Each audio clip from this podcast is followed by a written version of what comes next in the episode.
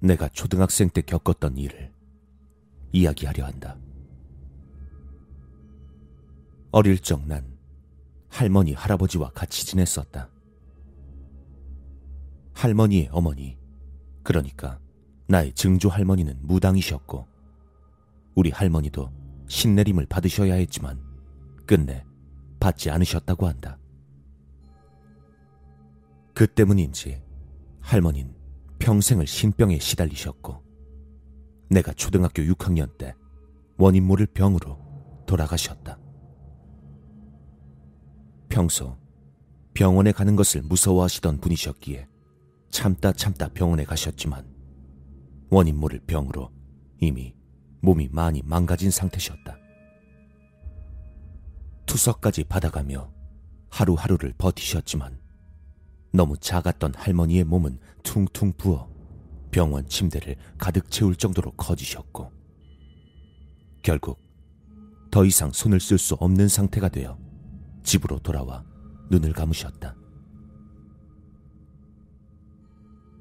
할머니의 장례식으로 가족 모두가 장례식장에서 하루를 보내야 했는데 다리가 편찮으셨던 할아버지는 집에 남으시기로 했다. 저녁이 되자 어렸던 나와 누나는 할아버지와 함께 있으라며 집으로 돌려보내졌다. 할아버지는 안방에 계셨고 누나는 작은 방에 들어가 있었다. 밤이 깊어질 즈음 내가 볼일을 보기 위해 화장실로 들어갔을 때 밖에서 고모의 목소리가 들려왔다. 잘 들리지 않았지만 문을 열라고 하시는 것 같았다.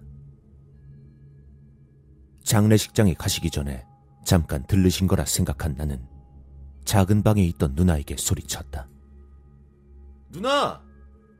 고모 오셨잖아! 문 좀 열어드려. 나 화장실이야. 곧이어 누나가 현관으로 나가는 소리가 들려왔다. 하지만 잠시 후 누나가 신경질적으로 화장실 문을 두들기며 짜증을 냈다. 나가보니 밖에 아무도 없어서 내가 장난을 친 것으로 알고 화를 내는 것 같았다.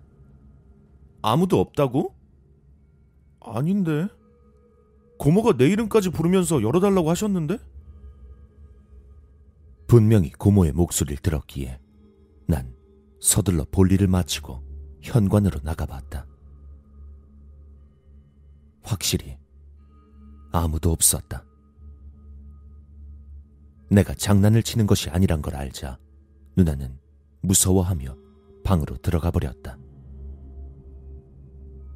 이상했지만 그냥 잘못 들었겠거니 생각하곤 대수롭지 않게 넘겨버렸다.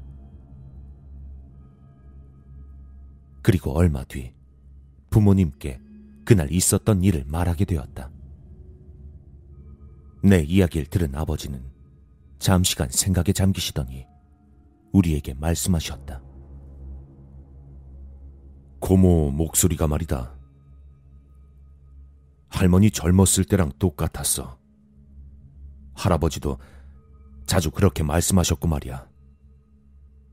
어쩌면 그 목소린 고모가 아니라 할머니셨을지도 모르겠구나. 그 마지막으로 가족들을 전부 보고 싶으셨을 테니까. 너무나 또렷했던 그날의 목소리. 혹시 할머니께서 장례식에 못 오시는 할아버지를 보러 왔던 것은 아닌가 하는 생각이 들었다.